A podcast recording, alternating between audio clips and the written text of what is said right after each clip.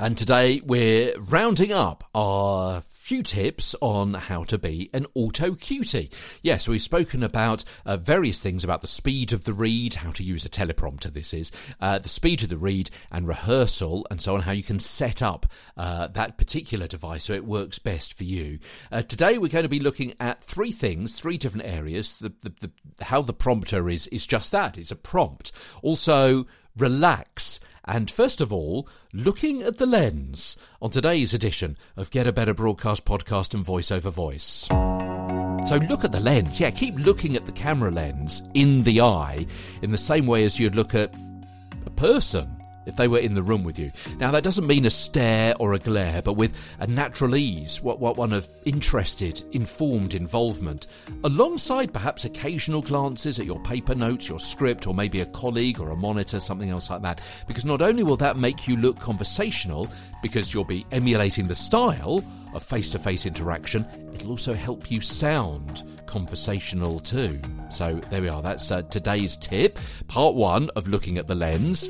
Okay, now what about how you relax? Yeah, okay, here we go. Keep your head, neck, and shoulders relaxed. Let your head move naturally, small movements up and down, right and left so you don't appear to be staring. Some people look down at a desk script occasionally to keep up the pretense of having committed the story to memory.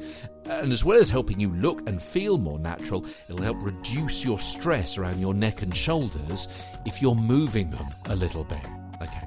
Smile and gesticulate. Okay, within reason. Obviously, this depends on the context and the content of what you're saying, but don't be a stiff statue. And consider, with permission, putting in natural pauses or hesitations to make the presentation sound more authentic.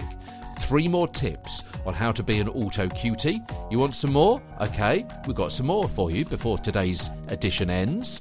Because the prompter may be just that a prompt. What do I mean? Here's more with me to explain. Yeah, if you just read the words, you may come across as inauthentic and disengaged from the actual content, so try and avoid that glazed over glare look.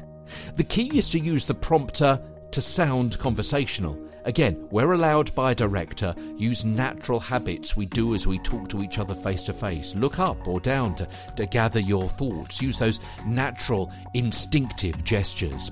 And finally, don't necessarily feel as though you have to read every single word. To be clear, on a TV news bulletin, you'll have to because of timings and fluency and accuracy. But if you have a prompter for a live stream show, then you can afford to ad lib around the bullet points that are on screen. So there you go. Loads of tips. Let's count those up over the last few days 1, 2, 3, 4, 5, 6, 7, 8, 9, 10, 11, 12, 13, 14, 15 of how you can be an auto cutie when you're using a teleprompter. Okay, that's it for today, and that's it for this kind of series within a series of Get a Better Broadcast podcast and voice over voice.